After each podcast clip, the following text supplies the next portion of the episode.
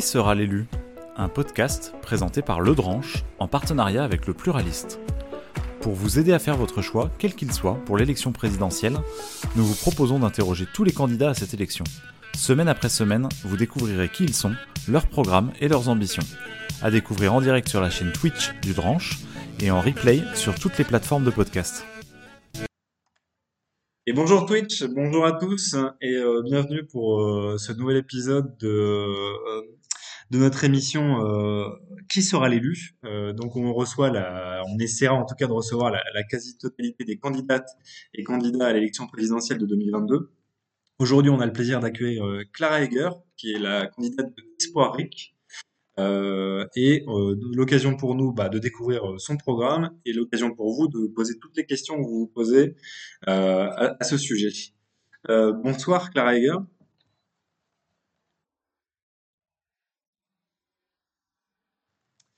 Euh, Est-ce que, du coup, pour commencer, vous pouvez vous présenter succinctement, vous présenter un peu plus euh, dans le détail que vous voudrez pour, euh, pour permettre aux gens qui vous connaissent un peu moins de connaître votre parcours et savoir comment vous en êtes arrivé à... Ah, alors attendez, j'ai un petit problème de son apparemment, encore une fois. Euh, Est-ce que vous pouvez reparler, Clara, s'il vous plaît?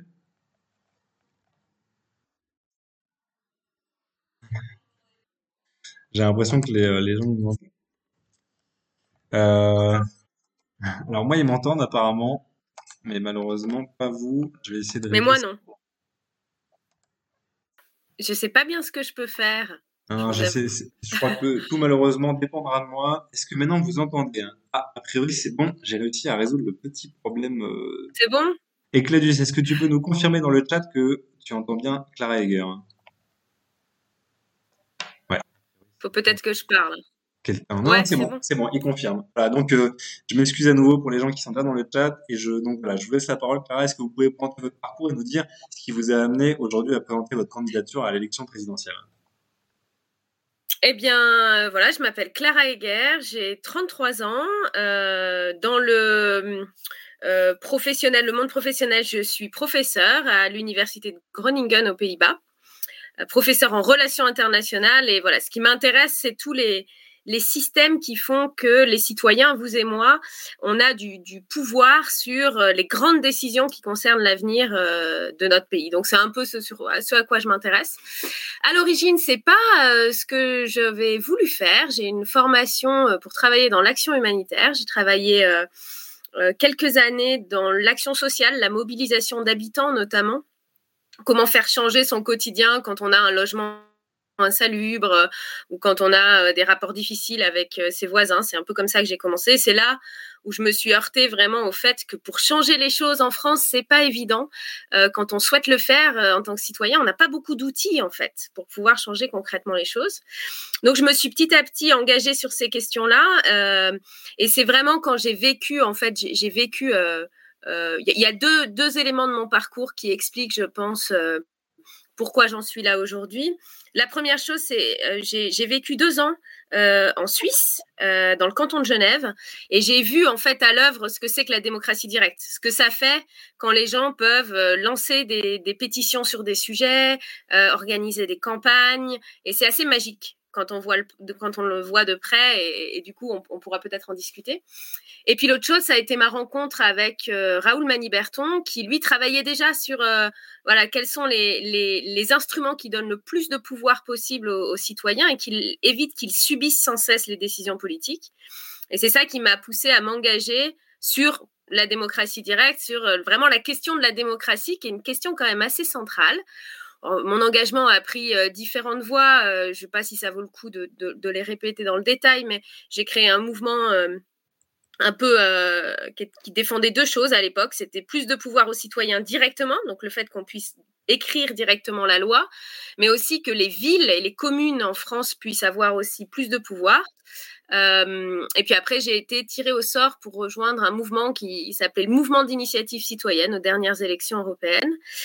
Et je dois dire que j'ai pas choisi moi personnellement d'être candidat à la présidentielle. Je pense, je le dis souvent euh, sous forme d'humour. Je pense qu'il faut être un peu fou hein, pour euh, pour vouloir euh, faire ça, parce qu'il y a un sens quand même de, des responsabilités que ça implique et de la difficulté du travail que, ça implique. Et en fait, moi, c'est une proposition qui m'a été faite suite à la mise en commun de différents groupes qui étaient actifs sur la question du référendum d'initiative citoyenne, se sont dit un peu, allez, Tiens, et si on piratait l'élection? Si à l'élection présidentielle, on était là pour porter auprès quand même du plus grand nombre, c'est malheureusement euh, l'élection, c'est un des moments euh, dans notre système politique où les gens s'intéressent à la politique, parlent de politique. Donc on s'est dit, il faut vraiment pas lâcher la pression sur la question de la démocratie.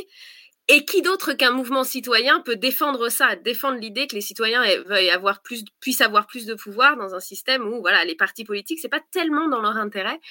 Euh, de le faire, euh, on y reviendra. Donc la proposition m'a été faite. Et puis euh, voilà, j'ai passé une nuit compliquée à réfléchir dessus et je me suis dit à un moment donné, faut aussi sortir de sa zone de confort et, se lancer dans des choses voilà, qui peuvent être un peu exposantes, mais qui sont pour une cause qu'on croit juste. Et voilà, c'est comme ça que je me suis retrouvée là où je suis aujourd'hui. Euh, et du coup, bon, on peut effectivement rentrer tout de suite dans le vif du sujet. Alors, votre mouvement, c'est Espoir RIC. Euh, et quand on lit votre programme, le RIC, euh, il, est, euh, il est central. Et c'est un RIC assez précis d'ailleurs qui est, euh, qui est porté par, euh, dans votre programme. C'est le RIC constituant. Est-ce que vous pouvez expliquer un petit peu en quoi ça consiste et revenir un petit peu aussi sur le calendrier que vous proposez pour le mettre en place oui, alors notre programme, il est axé sur deux mesures. La plus centrale, c'est effectivement le, référendum d'initiative citoyenne constituant, qui est une idée euh, très très simple, mais extrêmement radicale démocratiquement. C'est l'idée que euh, instaurer le RIC constituant, ça permet à chaque citoyen de disposer d'un nouveau droit, nouveau droit politique, qui est celui d'écrire la Constitution, c'est-à-dire de pouvoir changer euh, la Constitution, proposer des modifications à la Constitution. Je ne sais pas, Antoine, si vous, il y a des sujets qui vous intéressent particulièrement. Euh, je ne sais pas si vous avez, pour donner un peu du concret à la chose, ou sinon les personnes qui nous écoutent. Alors, il y a une ligne importante dans, dans le journal Le Drange, c'est l'impartialité euh, de, de, la rédac. Du coup, alors effectivement, comme Ecladus se met dans le chat, il y a un sujet qui m'intéresse beaucoup, c'est la bière mais malheureusement, je peux pas dévoiler quels sont mes sujets de, de prédilection. Mais par contre, alors, il y a des sujets que nos lecteurs nous demandent beaucoup. Euh, ça va être par exemple l'alimentation ou l'énergie, par exemple. Ouais, voilà. euh, ou alors les questions d'immigration, par exemple. Alors ça, c'est très, c'est très intéressant parce que alimentation et énergie, peut-être moins immigration, on en parle plus, mais je sais pas si vous avez remarqué, c'est des sujets dont on parle assez peu euh, dans la campagne actuelle. et c'est pourtant des sujets, à chaque fois qu'on en parle entre citoyens, on se dit, bah ouais, la résilience alimentaire, comment, comment on rend aussi notre agriculture plus soutenable, plus locale. Eh bien voilà, avec le RIC constituant, on pourrait imaginer qu'un groupe de citoyens décide, par exemple, euh, d'inscrire dans la Constitution la protection de l'agriculture paysanne. Euh, avec une proposition euh, très concrète et qu'ensuite, bah, avec cette proposition, ils vont soutenir et récolter un certain nombre de, de soutiens via des pétitions. Nous, la proposition qu'on fait, c'est 700 000 citoyens qui soutiennent une proposition. Et une fois que la barre des 700 000 est passée, eh bien, la proposition est soumise directement au vote sans qu'à aucun moment, si vous voulez, un élu ou un responsable politique puisse dire non, non, j'interromps le processus. C'est vraiment l'idée de, de, de, créer une, une modalité directe d'implication des citoyens en politique. On a choisi la Constitution, pourquoi? Alors ça paraît peut-être très technique, mais en fait, quand les citoyens ont le dernier mot sur la Constitution, ça produit quelque chose de très simple, c'est que ça renverse le rapport de pouvoir entre les citoyens et les représentants. C'est-à-dire, ça fait en sorte que vraiment les patrons du système politique, ceux à qui vraiment euh, les partis politiques essayent de plaire, essayent de, ceux qu'ils essayent de satisfaire, eh bien, ça devient les citoyens. C'est pas ce qu'on vit euh, dans notre système politique où, en fait, la plupart du temps, hors les moments d'élection, on subit des décisions sans qu'on ait les moyens vraiment de euh, s'opposer à des décisions qui, qui nous plaisent pas et surtout sans que vraiment la politique se au nom du plus grand nombre et sur des sujets qui intéressent. Donc le RIC constituant, c'est cette idée-là, c'est l'idée de dire, voilà, il faut que la Constitution, qui est le texte de loi le plus fondamental, soit contrôlée par les citoyens, qu'ils puissent l'écrire, mais que ce soit eux seuls qui puissent valider des changements constitutionnels. Donc ce que ça produit, c'est ce que je disais, hein, il y a plus d'initiatives qui partent des citoyens. Euh, et puis ce que ça produit concrètement, c'est que euh, bah, les représentants vivent en permanence avec la crainte d'un référendum et d'un désaveu euh, populaire. Et ça change vraiment, même quand les gens ne votent pas, la façon de faire de la politique, puisque ça replace au sommet de la pyramide les citoyens qui deviennent vraiment les donneurs d'ordre. Alors attendez, là il y, a plein de choses, il y a plein de questions à poser, il y a des questions dans le chat, il y a plein de notions à, à réaborder. Alors déjà peut-être préciser à, nos auditeurs qui le, le savent un peu moins, c'est qu'aujourd'hui pour changer la Constitution, il faut réunir ce qu'on appelle les, chambres en congrès, donc le Parlement et le Sénat, et qu'au moins trois cinquièmes de, de, de, ce congrès euh, valident le, changement constitutionnel. Euh, L'autre chose à dire, c'est que vous, vous défendez un, un RIC assez particulier, donc le RIC constituant, qui permet de changer la Constitution qu'il faut préciser aussi, c'est qu'il y a d'autres mouvements et, ou d'autres RIC tout simplement qui existent. Les plus connus, notamment, c'est le RIC législatif, donc la possibilité pour les citoyens de proposer une loi. Le, RIC, le, pardon, le RIC euh, abrogatif ou abrogatoire qui permet justement d'annuler une loi, ou encore le RIC révocatoire qui permet de révoquer un élu. Euh, là, vous, vous centrez vraiment votre programme sur le RIC euh, constitu constituant, euh, pourquoi euh, pas euh, permettre aux, citoyens mhm. de, de, questionner ou d'interagir dans la vie démocratique avec d'autres formes de, de référendum? Vous m'avez entendu ou pas? Je vous entends très très mal. Si vous pouvez rester là, ah. la, connexion est vraiment pas pas sans sas. Je m'excuse. Du coup, je vous entends. Non, ma, question c'était est-ce que vous laisserez la possibilité aux citoyens d'utiliser les autres formes de RIC Bien sûr. Alors, il y, a une question qui est une question un peu d'ordre, euh, je dirais, stratégique. Alors, quand vous dites RIC législatif, il faut bien, je pense, clarifier la différence entre la loi ordinaire et la loi constitutionnelle. Et il y a souvent un peu des, confusions, et je sais que vous avez reçu euh, euh, Monsieur Asselineau à cette antenne. Souvent, on parle, on dit oui, mais avec l'Union européenne, on peut plus rien faire. Bon, le RIC législatif, dans un système où il y a l'Union européenne, c'est vrai qu'il pose problème puisque la loi ordinaire, elle est inférieure au traité européen. Donc on pourrait imaginer qu'avec un RIC législatif, les citoyens prennent une décision et elle s'appliquera pas parce qu'elle est contraire au traité européen. Donc nous, c'est une raison aussi pourquoi on choisit le RIC constitutionnel. C'est celui qui permet de tout faire. Quand on a la main sur la Constitution, on peut tout faire. On peut créer d'autres formes de RIC L'idée, c'est vraiment de s'unir sur une mesure qui est une mesure qui change fondamentalement la manière de faire la politique et qui permet, qui donne le maximum de pouvoir possible à chacun des citoyens et qui permet ensuite qu'on aille, par exemple, alors soit des partis politiques aux législatives qui vont proposer des RIC euh, révocatoires, euh, des RIC, euh, comme vous disiez, abrogatifs, mais aussi que les citoyens puissent décider quelles seront les modalités d'exercice de ces RIC-là. Un autre enjeu, pourquoi nous on se cible sur la question du RIC constituant, ça vient aussi un peu de notre histoire. Euh, je pense que ça aura échappé à, personne que maintenant, bon, euh, c'est difficile pour un candidat à la présidentielle de se dire contre la démocratie. Tout le monde dit ah le RIC c'est génial, sans vraiment clarifier euh, comment ça va se mettre en œuvre, quand il va être mis en œuvre. Et j'oublie pas votre question sur le calendrier. Par contre, une chose est claire, c'est que personne aujourd'hui ne propose un RIC constituant, c'est-à-dire un RIC qui donne le maximum de pouvoir aux citoyens et le propose pas seulement en disant ah oui c'est super je l'ai dans mon programme, mais qu'il le met comme une mesure principale avec un calendrier clair euh, de mise en œuvre. Et nous toute l'idée d'Espoir c'est de dire c'est une proposition qui est crédible, qui est faisable, et maintenant il faut, il faut mettre cette pression-là parce que les élus ne peuvent pas dire que c'est pas possible, euh, que c'est compliqué pour un président de mettre place. Nous, on a détaillé, si vous voulez, tout ce que pourrait utiliser un président qui voudrait le faire.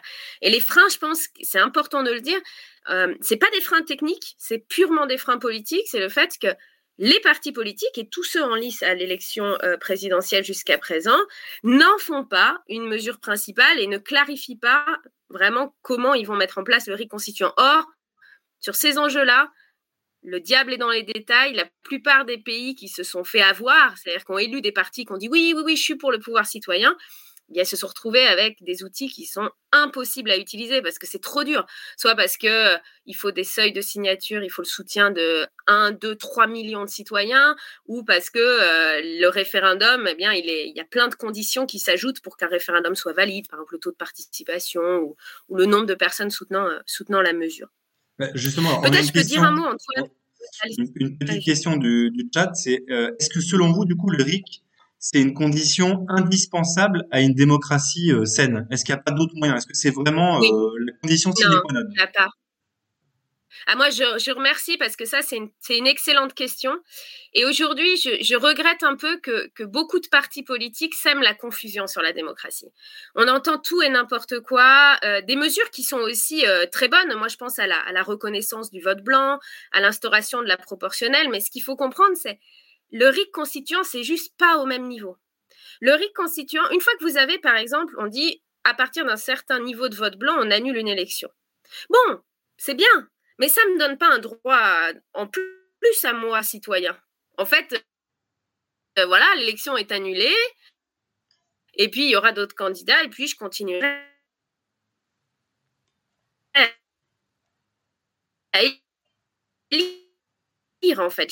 J'ai pas le droit d'écrire la Constitution et j'ai pas le droit de valider des changements constitutionnels. Le RIC constituant, c'est les représentants craignent, il faut les respecte. Et c'est pour ça qu'on a les pays qui ont le RIC constituant, ça a des effets dans la vie de tous les jours. Ils ont aussi des économies qui sont plus locales, euh, des politiques euh, d'immigration qui aussi ne sont pas au bénéfice toujours des grandes entreprises euh, qui sont très favorables aussi à avoir de la mobilité de main-d'œuvre peu chère. Je pense à ces sujets-là parce que c'est ceux que vous, vous mettez sur le tapis ça a des effets très très forts parce que quand il faut convaincre l'ensemble des citoyens que la politique menée, elle est juste, eh bien du coup, euh, on a des politiques complètement différentes qui se mettent en place euh, sur des sujets d'importance dans la vie des gens. Et le changement est bien plus fort que de dire bon bah je vais changer de politique économique. Ça c'est un changement à la marge. Euh, nous ce qu'on veut c'est vraiment changer de paradigme. Il y a une autre question, alors très technique pour le coup, très précise, c'est euh, le seuil des 700 000 personnes. Euh, comment vous l'avez choisi euh, C'est une question qui revient souvent quand on parle de RIC. Ouais, et je trouve que c'est encore une fois une excellente question. en fait, le seuil des 700 000, vous savez, quand on définit un seuil de signature, il y a deux écueils. Un seuil trop haut, qui fait qu'en fait ça décourage, c'est trop compliqué. Et, on a un pays, notre pays est un pays aussi où on a beaucoup de personnes qui, vivent en zone rurale et pour qui ça peut être plus difficile d'avoir un grand nombre de signatures. Hein. C'est plus éclaté euh, sur le territoire que dans les villes. Donc le seuil trop haut, ça c'est une façon pour tuer la démocratie. On fait des seuils très très hauts. D'ailleurs, je pourrais prendre l'exemple, le, le référendum d'initiative parlementaire qu'on a eu sur les aéroports de Paris, 4 millions de signatures. On le sait si on compte à, tous les dispositifs qui existent, eh bien, c'est le plus et celui qui ne se réalisera jamais. On le sait déjà avant que les gens essayent de collecter des signatures. Et puis l'autre écueil, c'est un seuil trop bas qui fait qu'en fait, on va voter trop souvent. Quoi. On va avoir des, propositions qui, qui représentent une minorité trop petite de personnes et que ça va décourager. Au bout d'un moment, on n'en pourra plus. On, va avoir des, sujets. Donc, il faut quand même que les sujets représentent un nombre de citoyens assez gros. On a choisi 700 000 parce qu'en fait, une partie de mon travail au quotidien, bah, c'est de comparer hein, les, institutions démocratiques. Et on s'est basé sur tous les pays qui ont un RIC qui fonctionne, combien de, signatures ils ont. Puis on l'a rapporté à la population française. On n'a choisi pas un pourcentage parce qu'un pourcentage, c'est un peu un piège, euh, parce qu'il faut bien comprendre que le droit d'initier euh, un changement constitutionnel, c'est un droit fondamental. C'est pas un droit qui est euh, lié à combien vous représentez de la population. C'est pour ça qu'on a choisi un chiffre absolu. Un chiffre absolu, c'est 700 000 personnes. C'est une minorité assez grosse pour que l'enjeu soit écouté et soit mis à l'agenda.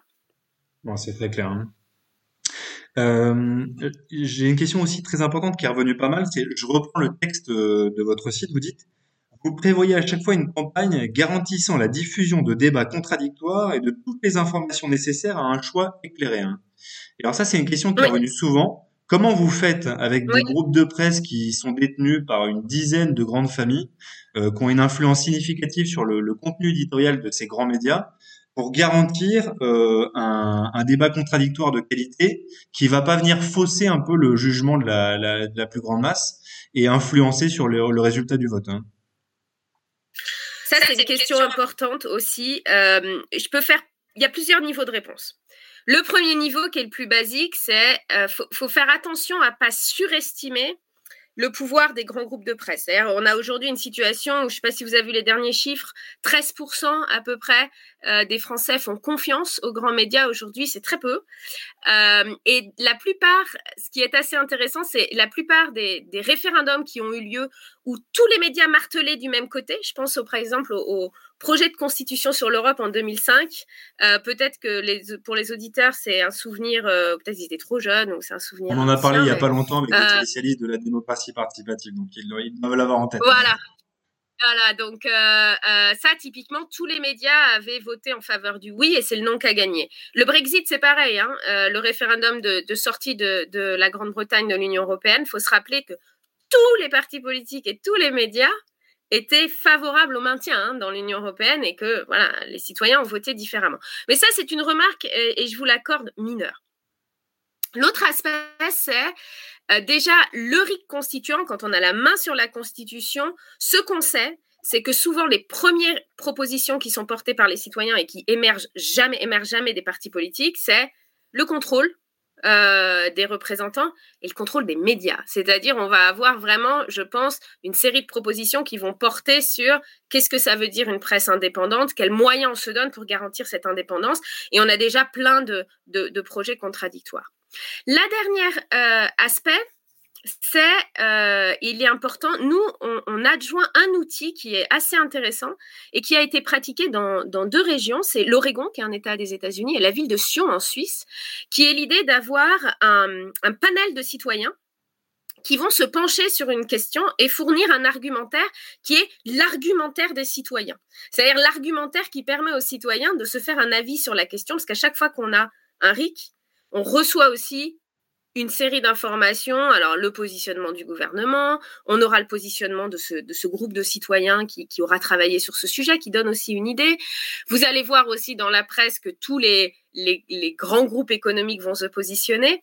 Et quelque chose qu'on voit beaucoup euh, dans les pays qui ont le RIC constituant, et je pense qu'on sent tous un peu au quotidien, euh, c'est que souvent un, quand, on doit se positionner sur un enjeu, si on n'a pas une opinion très forte, on aime bien regarder euh, comment se positionnent ceux qui sont très très différents de nous.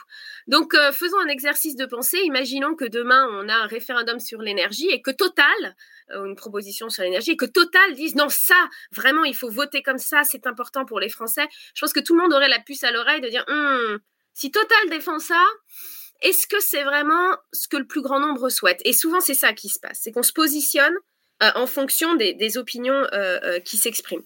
Donc voilà, je dirais trois réponses. Attention à ne pas surestimer le poids des médias. Aujourd'hui, on sait que la plupart de, de l'information, elle se passe ailleurs. les exemples de référendums où les médias ont influencé le vote sont limités.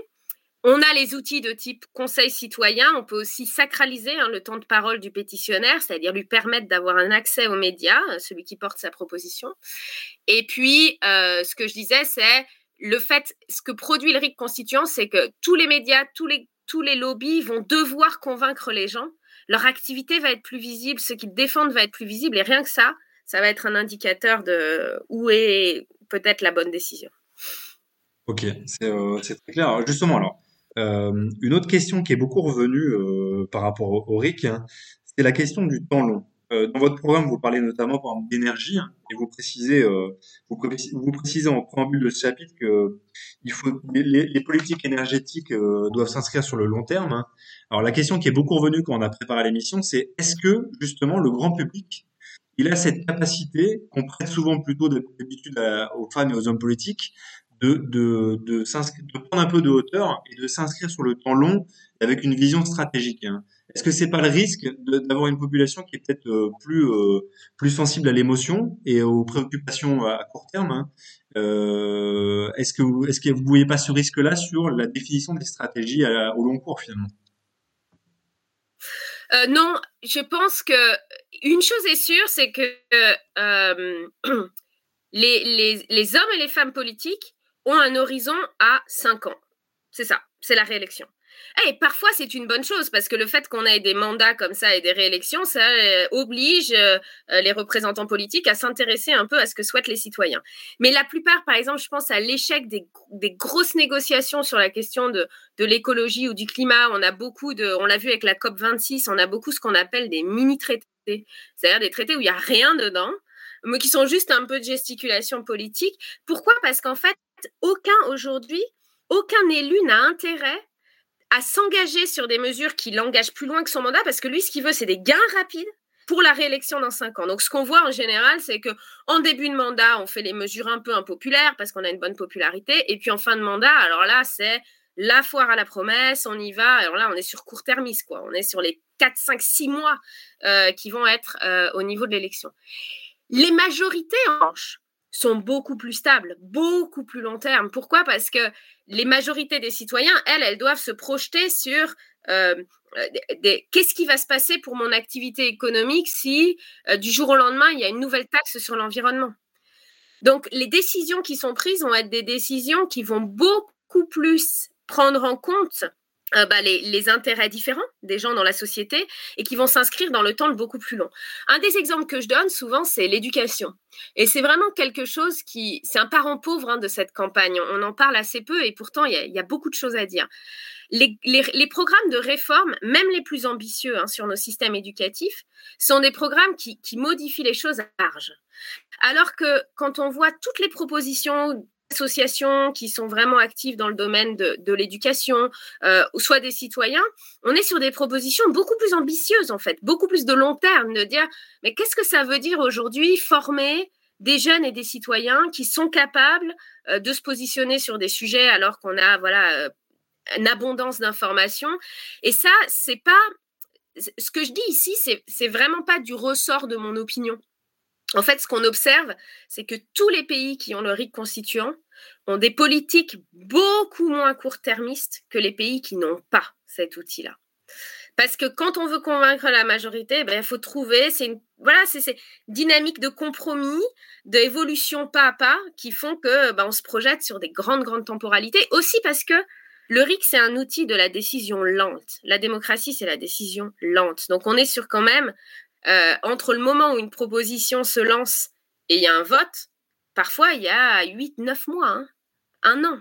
Donc c'est quand même des propositions qui s'inscrivent aussi dans une mise en œuvre dans le temps long. Et, comme euh, une sélection. Et, sur la question de l'émotion, alors euh, c'est une question qui, est revenue pas mal. je prends un exemple un peu caricatural, celui de la peine de mort. ouais. Un fait divers terrible se produit en France. Euh, avec, euh, bah, vous pouvez l'imaginer, un crime terrible euh, qui implique, la, volonté d'une grande masse de, de, rétablir la peine de mort. Hein. Est-ce que là, il n'y a pas un risque, voilà, que, le, que le grand public, que les, les, citoyens dans une grande masse, soient plus sensibles à, l'émotion? Euh, On prend souvent l'exemple de la peine de mort parce qu'il y a des sondages qui paraissent souvent en montrant qu'une majorité de Français, en fait, d'après les sondages, alors ils sont à prendre avec des pincettes, hein, euh, seraient favorables à, son établissement. Mmh Mhm. Je pense, là encore, c'est un, un, bon exemple. Euh, et, d'ailleurs, en fait, il y a quelque chose qui est vrai, c'est que l'émotion et le court-termisme, il est vraiment le fait des responsables politiques. Je ne sais pas si vous vous rappelez. Euh, euh, il y, a eu toute une série d'affaires criminelles qui ont choqué ou qui ont été, été d'une dureté telle qu'elles ont produit très rapidement des ajustements euh, de la justice, un durcissement des peines, etc. Ce risque-là, hein, le risque d'une politique émotionnelle pour satisfaire des, majorités de court terme, c'est vraiment le risque des systèmes représentatifs. C'est un élu qui dit, je sens dans mon nez que, que l'opinion va dans ce sens-là, le vent tourne, alors je prends une mesure tout de suite et j'ai la capacité de le faire, puisqu'aujourd'hui, et on en reviendra sur peut-être les autres aspects de notre pouvoir, comme on a un pouvoir qui est très concentré en France, le risque, c'est d'avoir des décisions qui sont comme ça prises par une minorité de personnes dans le moment à chaud, dans l'émotion. Alors que, imaginons, on a une affaire atroce, euh, une affaire criminelle atroce, et on a des citoyens qui lancent une proposition de rétablissement de la peine de mort. Ils vont devoir avoir le soutien de 700 000 citoyens. Alors là, je vous avoue que l'émotion va tomber quand même, hein, parce que 700 000 citoyens, il faut aller chercher. Ensuite, va s'ouvrir un temps de débat, 4 à 6 mois, sur ce sujet. Ce qu'on observe, c'est que souvent, en début de débat, les majorités sont, vous savez, on fait un sondage en général au début. Euh, on dit, bah voilà, si le vote avait lieu demain, ce référendum sur euh, rétablissement de la peine de mort, que voteriez-vous? Et puis après, on le suit, on suit comment ça évolue au, moment du, débat de, long terme. Et souvent, ça change en fait. Les, opinions changent parce qu'on discute, parce qu'on va avoir un, vraiment un vrai débat euh, sur, bah voilà, est-ce que la peine de mort, ça garantit une justice plus efficace et, et plus juste? Donc, vous voyez, 700 000 signatures, 6 mois de débat, l'émotion, elle sera passée. Par contre, l'émotion, le risque, c'est qu'elle elle, fasse, elle oriente un peu la main de politiques tout puissants qui décident de changer d'un coup euh, la loi pénale parce que voilà, ça, leur est, ça leur est favorable ou ils pensent que l'opinion y est favorable. Je pense que sur ces sujets, la peine de mort comme d'autres, notre, notre système est malade de l'absence de débat.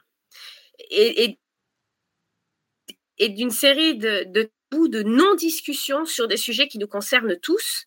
Et quand on aura des discussions, cet outil du RIC constituant, c'est vraiment l'idée de enfin renouer avec le débat démocratique et arrêter d'avoir des cristallisations d'opinions, euh, euh, je trouve, complètement euh, absurdes. Et ce qui est intéressant, c'est que ça a évolué, notre, notre, système politique a évolué assez mal. J'entendais les débats sur l'abolition de la peine de mort en 81 où euh, les débats étaient beaucoup plus respectueux des, des divergences d'opinion euh, que, que ce n'est le cas aujourd'hui. On avait moins de dire oh là là, il y a les fascistes qui s'expriment, oh là là, il y a les islamo-gauchistes irresponsables qui s'expriment. On avait cette idée de dire bah non, la démocratie, c'est aussi bah, devoir combiner, concilier des opinions euh, différentes. Alors, vous parlez de, débattre justement de, grands sujets qui impliquent euh, tous les citoyens.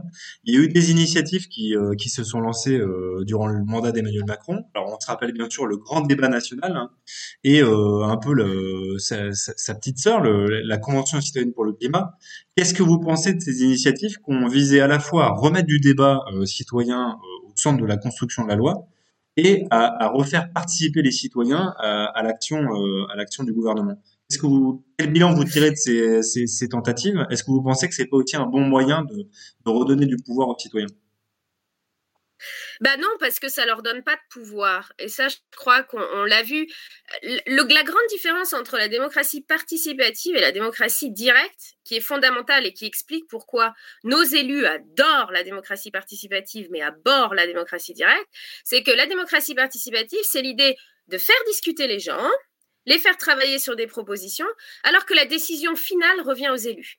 Ce qu'ils feront de cette proposition et les cadres du débat, c'est eux qui le fixent. La démocratie directe, c'est l'inverse. C'est l'idée de dire les élus travaillent, ils font leur boulot, et les citoyens décident. Décident si la qualité du travail, elle est bonne. Et si eux, ils veulent lancer une initiative parce qu'ils trouvent que le travail est mal fait. Donc là, le changement de philosophie, il est complètement différent. Euh, quand même, à la fois sur ces deux dispositifs, euh, la, la Convention citoyenne sur le climat et le grand débat. Euh, je ne sais pas si vous vous rappelez, mais au moment où ce grand débat a été lancé, on a découvert que les thèmes et les algorithmes, de, des, en fait, les résultats étaient quasiment déjà connus avant qu'ils se lancent. On avait un mouvement social dans la rue qui demandait des droits politiques. C'est-à-dire, c'est un truc fondamental de dire, nous voulons décider. Nous voulons. D'ailleurs, soit dit en passant, le RIC, cette mesure, l'idée que les gens puissent écrire la loi, est soutenue par 75% des Français. C'est gros, quoi. Et la réponse, c'est on va discuter de tout sauf de ça. Moi, je dis, quand c'est comme ça, quand on a des grosses majorités qui soutiennent quelque chose et des élus qui sont complètement imperméables à cette revendication, alors la démocratie a un problème. Et qui trouvent tous les moyens possibles et inimaginables pour dire aux gens, on va vous faire discuter d'autres choses. Je vous ai entendu, vous voulez parler, alors parlez.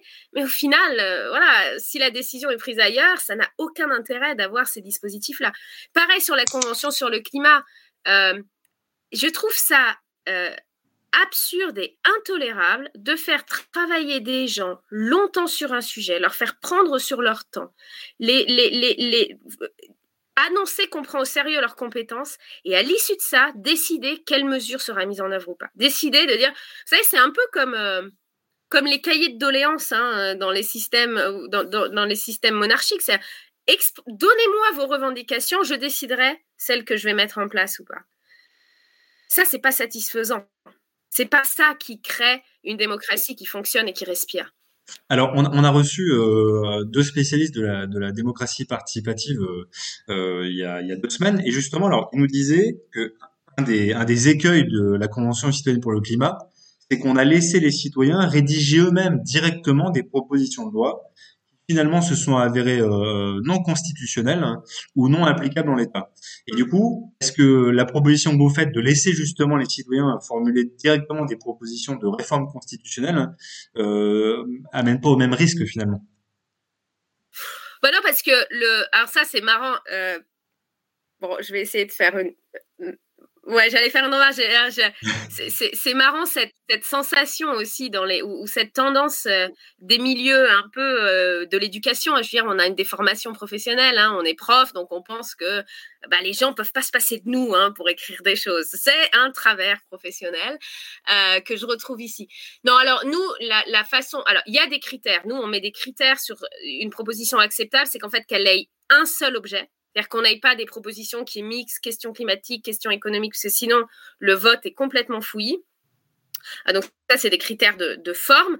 Après, tout ce qui est, si elle est constitutionnelle ou pas, en fait, ça n'a aucun intérêt pour notre proposition, puisque comme les citoyens vont écrire la Constitution, en fait, celui qui écrit la Constitution, c'est celui qui décide qu'est-ce qui est constitutionnel ou pas. Donc ça, cet écueil n'aura pas lieu.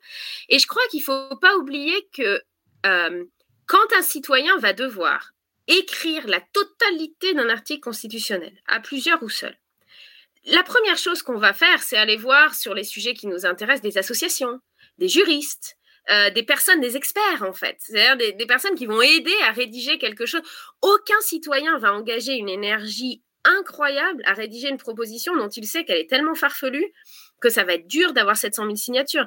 En fait, ce qui va se passer, c'est qu'on va, toutes nos associations, et franchement, on, a la chance de vivre dans un pays où il y a une richesse associative aujourd'hui, qui joue un rôle en plus très faible hein, dans, la décision politique euh, comparée à des gros euh, lobbies économiques, eh ben, ces, associations-là, elles vont jouer ce rôle-là de conseil. Euh, et d'ailleurs, dans la proposition, alors on l'a pas écrit dans le texte constitutionnel, mais souvent, quand il y a le RIC constituant, ça s'associe de services de soutien, en fait. C'est-à-dire de services qui sont là pour aider les citoyens à répondre à leurs questions sur bah, qu'est-ce qui est acceptable, et puis à les diriger sur des experts sur ces sujets.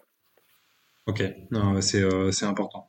Euh, alors, enfin, il y a une dernière question qui est, revenue beaucoup, c'est qu'est-ce que vous pensez des autres mécanismes de démocratie directe qui pourraient s'appliquer, notamment, alors, il y a le Sénat citoyen qui est revenu beaucoup et un mhm. moyen euh, assez euh, assez clair, en tout cas, d'impliquer des citoyens qui seraient tirés au sort euh, d'exercer un pouvoir direct euh, au sein des institutions. Alors encore une fois, euh, et, peut-être qu'on pourra parler de, l'autre pied de notre, programme qui est le rôle du, président. Euh, moi, je trouve ça génial qu'il y ait cette effervescence sur les modalités de, de changer la démocratie.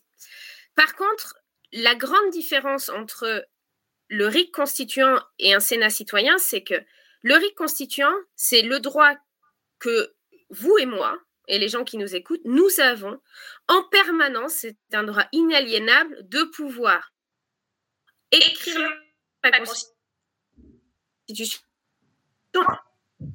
et voter la Constitution. Qu'on soit tiré au sort, dans, tiré au une assemblée qui est investie de ce rôle-là, eh bien, l'ensemble des citoyens n'ont pas la possibilité d'écrire. Ils la perdent. Ils perdent ce droit-là à partir du moment où il y a euh, une assemblée qui joue ce rôle-là. Le RIC constituant, vous voyez, c'est quelque chose de complètement différent. C'est, j'aime bien prendre ce parallèle parce que je trouve qu'il est parlant. Euh, quand on me répond souvent, quand je parle du RIC constituant, on me dit ouais, mais c'est pas mal une assemblée constituante aussi. Et moi, je dis bah ouais, mais imaginez au moment où on a eu des débats sur le suffrage féminin et où c'était évident que les femmes et des partis d'hommes souhaitaient le droit d'élire. Imaginez que la réponse qui leur était faite, c'est Ouais, mais ce qu'on pourrait faire, c'est créer une commission de femmes tirées au sort qui nous diront ce que les femmes veulent sur une série de sujets. Et elles seront représentatives, vous inquiétez pas, c'est pas grave en fait si les autres ne n'élisent pas, puisqu'il y aura ce groupe-là représentatif. Mais c'est fondamentalement pas la même chose en fait. C'est vraiment le, le RIC constituant, c'est le droit que j'ai en tout temps, à tout moment, que je siège dans une assemblée ou pas, d'écrire la loi et la loi constitutionnelle et de la voter. C'est-à-dire, c'est un droit qui est individuel, qui est le mien, qu'on ne m'enlève pas, et qui fait que ça a des effets, en fait, sur le, système politique. C'est-à-dire, même quand les gens ne votent pas, eh bien, l'idée que chacun de nous, on a ce nouveau droit et ce nouveau pouvoir-là, eh bien, ça change la façon dont les élus font de la politique. Alors qu'une constituante, bah, elle met un peu de pression au moment où elle se, où elle se met en place, ou une assemblée, mais c'est quelque chose de différent. Ça ne veut pas dire que c'est pas une bonne idée. Je dis juste que il faut distinguer deux choses. Il faut distinguer la mesure prioritaire et fondamentale qui fait changer de système et toutes les mesures qui sont importantes, j'entends par exemple souvent sur le vote blanc, et, parfois, je vous assure, je me retrouve dans des débats avec des candidats où je me dis, mon Dieu, c'est compliqué quand même d'expliquer, où tout le monde dit, ah, moi j'adore le vote blanc. Mais on s'en fout ça. La question c'est comment vous allez le décompter concrètement? Parce que moi aussi, j'aime bien le vote blanc, mais qu'est-ce que ça veut dire? Ça veut dire que à partir d'un certain niveau de vote blanc, on, invalide euh, l'élection? Ça veut dire que ça décroît, c'est décompté. Du coup, les majorités, on peut plus gagner à la majorité absolue? C'est quoi la proposition? Là, c'est pareil. Sur ces dispositifs-là, le diable est dans les détails. Et l'idée, c'est de s'unir sur une mesure qui change et qui permette vraiment aux citoyens d'avoir un contrôle des règles du jeu politique et de plus laisser euh, la formulation des règles du jeu politique à ceux qui jouent dedans, aux partis politiques. Parce que, si vous voulez, euh, c'est, si on y pense, c'est absurde.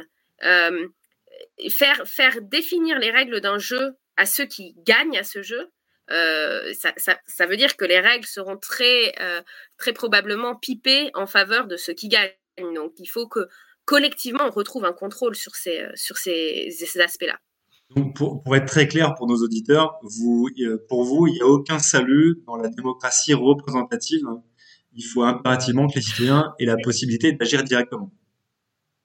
Non, il y a la démocratie représentative, c'est important, mais il faut qu'elle soit représentative. Et tous les pays, tous les, tous les, les penseurs qui se sont engagés dans la démocratie euh, directe disaient euh, la démocratie directe, c'est le meilleur moyen d'assurer que la représentation politique fonctionne. Si les citoyens n'ont pas ce droit-là, la représentation politique aura toujours des problèmes. On aura toujours une tendance de pouvoir de se concentrer aux partis politiques, d'arrêter de se faire compétition, mais plutôt de se diviser le pouvoir. Moi, je suis très favorable au rôle des représentants. J'ai pas envie de passer mes journées. Euh, j'ai un enfant en bas âge, un travail. Je veux pas passer mes journées à écrire des propositions constitutionnelles. Mais je veux que, je veux juger, que nous, citoyens, jugions de la qualité du travail de nos représentants. Et que ce soit pas eux-mêmes qui soient jugés partis de, euh, voilà, s'ils font leur travail bien ou pas. Non, mais c'est euh, euh, c'est très très clair. très bien. Est-ce qu'il y a un point important de, sur le RIC constituant ou sur votre programme qu'on n'a pas abordé? Ouais, j'aimerais revenir sur quelque chose qui est au moins tout aussi important et dont on parle un petit peu moins, euh, c'est la question du rôle du président de la République. Euh, et ça, c'est la proposition qui détonne dans Espoiric et qui parfois est mal comprise, mais j'espère pouvoir la transmettre euh, assez clairement. C'est l'idée de dire le président de la République, si on regarde, on lit ce que sont les pouvoirs du président de la République, et on l'a complètement oublié, c'est un arbitre. On ne juge pas des qualités d'un arbitre de la même façon qu'on juge des qualités d'un chef du gouvernement, du Premier ministre. Un arbitre, ça veut dire quelqu'un qui s'engage à faire en sorte que eh ben, le Parlement soit dans son rôle, que le gouvernement arrête de vraiment utiliser le Parlement comme une chambre d'enregistrement et j'ai plus de débat parlementaire, qu'on ait une justice dans son rôle, qu'on ait des pouvoirs locaux qui peuvent mettre en place tout, tout ce qu'ils veulent mettre en place, tout ce qui est possible de mettre en place au niveau local, un pouvoir central qui arrête d'écraser. Ça, c'est quelque chose d'extrêmement important parce que introduire le RIC, et moi je me, je me désole de tout, et je dis tous les candidats à la présidentielle qui se, programment, qui se présentent sur des programmes de gouvernement à rallonge. Ces programmes, s'ils gagnent la présidentielle, ils ne peuvent pas les mettre en place. Pour les mettre en place, ils doivent cumuler le pouvoir et gagner la législative. Et ça, c'est la clé des problèmes dans notre pays. On ne peut pas avoir... Le RIC constituant, ça fonctionne aussi bien dans un endroit où les pouvoirs sont éclatés, sont divisés. Donc, il faut arrêter, et c'est aussi l'idée d'espoir c'est de dire, il n'y a que nous, citoyens, pour faire ce travail d'éducation des élus et parfois des médias, et de dire, la présidentielle, les questions qui devraient être posées aux candidats, c'est dire, quel est votre style de résolution des conflits? Y a, euh, si le gouvernement abuse du 49.3, qu'est-ce que vous allez faire? Et euh, comment vous allez utiliser? Ça veut dire quoi pour vous être un arbitre? C'est ça les questions qu'on devrait poser. Et on devrait arrêter de poser des questions du genre alors vous êtes pour ou pour contre euh, l'ISF Alors vous allez enlever le pass sanitaire ou pas Un président, c'est pas ça. Un président de la République, c'est un arbitre qui représente l'intégralité des citoyens et pas un camp, pas la politique d'un camp, et qui s'assure que les processus démocratiques fonctionnent. Quand on aura collectivement compris ça, on a un pas en avant qui est majeur et on pourra rejoindre la liste des pays démocratiques. D'ailleurs, peut-être un dernier fait en passant pour dire que ces sujets sont importants et parfois dans l'urgence de nos vies, l'urgence économique, euh, la crise sanitaire qui plombe, on peut facilement perdre de vue l'essentiel. La France aujourd'hui, dans tous les pays d'Europe occidentale, c'est l'avant-dernière en termes de qualité euh, démocratique. On est battu par un pays, l'Italie. Ça, c'est quand même quelque chose qui est particulièrement troublant. Et je le dis avec tout. Euh, mon conjoint est italien, donc il n'y a rien de personnel contre les, contre les Italiens. Mais oui, on perd en qualité démocratique et parce qu'on perd en qualité démocratique, on a les urgences économiques et sanitaires qu'on connaît. On a un gouvernement qui passe en force euh, en, permanence. Et si ces sujets-là sont pas centraux dans la présidentielle de 2022, bah moi j'ai peur que euh, bah, en 2027, on soit dans une situation qui soit encore plus catastrophique sur nos droits politiques. Donc, faut vraiment, vraiment pas se tromper de combat. Euh, il y a beaucoup de réactions sur euh, le classement de la France, sur les Italiens dans, dans le chat également, euh, et aussi sur la fonction présidentielle. Alors parce que je pense qu'il y a aussi beaucoup de, de, de, citoyens qui espèrent quand même de la part du président un peu plus qu'un rôle d'arbitre, hein, euh, mais qui, qui, donne une impulsion, une direction.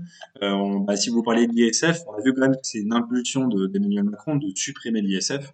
donc j'ai l'impression qu'il y a quand même beaucoup de il y a quand même beaucoup de, de, de citoyens qui, qui, attendent ça de, du président euh, quand, quand, ils mettent le, le bulletin dans l'urne. Attention, hein. moi je pense qu'à Espoiric, en tout cas le projet que je porte, l'impulsion, la vision, elle est claire. C'est des politiques plus inclusives, plus apaisées, plus des... Et ça, je peux, si vous me demandez ma vision, je pense que je peux faire rêver avec ça. Ça, c'est, je suis d'accord qu'on demande des visions. Ça, c'est important qu'on demande des projets. Mais un projet, moi, c'est marrant parce qu'à chaque fois que j'interpelle des candidats, je dis c'est quoi votre projet? Alors, euh, on va enlever l'ISF, puis on reconnaîtra le vote blanc, puis on mettra en place des jurys citoyens, puis on enlève. Mais ça, c'est pas un projet. Ça, c'est une liste des courses. Et vous allez faire ça. Bon. En plus, souvent, les mesures sont contradictoires les unes avec les autres, mais passons. Un projet, c'est dire c'est quoi c'est quoi la France que vous voulez? Elle ressemble à quoi? Dites-moi un peu, donnez-moi du goût un peu sur ce que ça veut dire. Et, ça, voilà, au sein d'Espoiric, nous, la France qu'on veut, c'est une France qui est apaisée, sur laquelle on peut discuter, on peut débattre. C'est une France qui est inclusive. On arrête de, railler les minorités, de maltraiter les minorités. Et je pense aussi à nos, concitoyens des dom-tom aujourd'hui, qui sont vraiment des relayés, relégués de la République, euh, avec des droits euh, beaucoup plus restreints que ceux en métropole voilà, c'est ça, une politique inclusive, politique tournée vers l'avenir, de long terme, et où les citoyens ont le contrôle. Et ça, c'est nous la vision qu'on porte. Et la crainte que j'ai, c'est que vraiment seul un mouvement citoyen portera cette vision. Parce que les autres visions qu'on a, c'est Bon, on est très proche de Noël, c'est le président Père Noël. Dis-moi ce que tu veux, je te le donne. Ça m'engage à rien parce que si je le fais pas, c'est pas grave. J'en ai 10 000 de priorités. J'ai un programme à 120 points. Il y en a, bien sûr que je ne ferai pas. Mais dis-moi, vas-y, tu veux quoi? Tu veux euh, un peu plus d'euros à la fin du mois? Pas de problème, on peut le faire. C'est pas ça qu'on attend d'un président de la République, sérieusement. On s'est habitué à ça, euh, mais d'autres modèles sont possibles. Et voilà, avec Espoiric, on a voulu montrer que d'autres modèles sont possibles et sont crédibles. Ok, c'est très clair. Hein. Euh, est-ce que vous avez un dernier conseil ou une dernière invitation à formuler à, à nos auditeurs, notamment nos plus jeunes auditeurs? Ah bah, moi, aux plus jeunes auditeurs, euh, franchement, euh, bah, l'invitation, elle est rejoignez-nous parce que euh, Espoiric, c'est un mouvement qui a commencé, on était six. Et aujourd'hui, on est, on va dire, de personnes actives beaucoup plus d'une centaine, et alors de militants en tant que tels, voilà, près de 7, des, ouais, 7000 personnes qui font. On fait des choses, nous, on a besoin, on a besoin de, de jeunes qui aussi portent. Les jeunes aujourd'hui sont faire mal représenté en politique. Et d'ailleurs, euh, soit dit en passant, je suis pas aussi aussi jeune que les plus jeunes peut-être qui nous écoutent, mais moi souvent une des remarques qui, qui quand je fais des débats politiques avec d'autres candidats, ils disent ah on aime la jeunesse, mais bon avec mon expérience de la vie, alors je le prends un peu personnellement comme si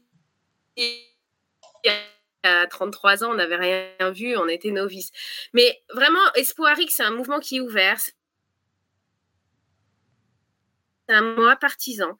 On a des personnes très jeunes de dire, bah, en fait, notre système politique, c'est notre maison, quoi. Si on se met pas tous ensemble à essayer d'éviter qu'elle s'effondre et à mettre en place des fondations solides, eh ben, ça marchera pas. Et ça, et, ce, à quoi on aspire à Espoir c'est que cette démarche, elle parle au plus grand nombre. Et en tout cas, si vous vous dites j'attends un peu pour m'engager, ce sera trop tard. Hein. Je veux dire, pour un mouvement citoyen, c'est dur d'aller chercher les signatures, d'être présent. Donc, on a besoin de toutes les énergies. Euh, ça peut être relayer des trucs sur des réseaux sociaux, et aider euh, l'équipe communication. Euh, voilà, ça, c'est. vous êtes les bienvenus. et, d'ailleurs, Espoiric a un site internet. Et je vois ma comme, excusez-moi, je vois ma responsable comme qui fait ah, le... Espoiric, un site internet, euh, espoiric2022.fr. On a une permanence d'accueil. Alors moi, tous les, tous les mardis soirs, je fais un, live de réponse aux, questions. Donc, euh, je suis sur Facebook pendant trois quarts d'heure. Et ça, c'est suivi d'une permanence euh, aux militants le mardi soir, ouverte. Vous pouvez venir, même si c'est pour poser des questions, dire oh là là, euh, qu'est-ce que vous voulez faire N'hésitez pas à, nous rejoindre et à nous solliciter. Il y a Tréfiala qui a la gentillesse d'avoir mis le, lien dans, le chat, donc ceux qui euh, ceux qui sont intéressés pourront aller le, parcourir et parcourir un peu le, programme et, revenir un peu sur cette notion effectivement de, de, fonction du président et plus de détails aussi sur ce RIC constituant. Euh, merci beaucoup Clara Heger pour euh, cet échange. Euh, pour les Merci Antoine. on recevait Clara Heger de Espoiré qui nous présentait du coup son programme euh, pour sa, dans le cadre de sa candidature pour les présidentielles de 2022. Euh, il me reste à vous souhaiter euh, bon courage pour la collecte des, des parrainages. J'imagine que c'est la grosse actualité en ce moment parce que tous les candidats sont à la recherche de leur parrainage. J'imagine. Euh, pour nous, on se retrouvera demain matin, en tout cas avec Sylvain et Florent qui ont la, gentillesse, la joie d'animer la grâce matinale et sur lequel je pense qu'ils manqueront pas de revenir euh, euh, sur cet entretien avec Clara Heger. Euh, on vous donne sinon après rendez-vous lundi pour la conférence de rédac qui sera streamée bien sûr. Hein. Et pour le reste, bah, je vous invite à vous, vous, inscrire sur le serveur Discord pour poser toutes vos questions et bien sûr à vous abonner au journal pour suivre toute l'actu et bénéficier de tous nos contenus. Clara Heger, merci encore beaucoup pour cet échange et très bonne soirée.